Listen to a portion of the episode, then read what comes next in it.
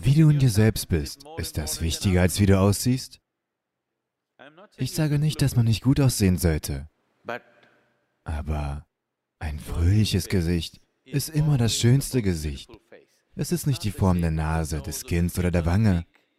Ein fröhliches Gesicht ist immer ein schönes Gesicht. Ist es nicht so? Egal wo auf der Welt, egal welche Art von Gesichtszügen. Wenn du ein fröhliches Gesicht siehst, ist es ein schönes Gesicht oder nicht? Es ist immer so. Anstatt es von innen heraus zum Leuchten zu bringen, malst du es von außen an.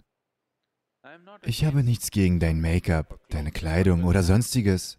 Wenn sie nur Zusätze sind, dann sind sie in Ordnung. Wenn sie das Wesentliche sind, ist es nicht in Ordnung, nicht wahr? Ein bisschen möchtest du dich selbst herausputzen, in Ordnung. Wenn das die Grundlage deiner Existenz ist, dann ist es nicht in Ordnung.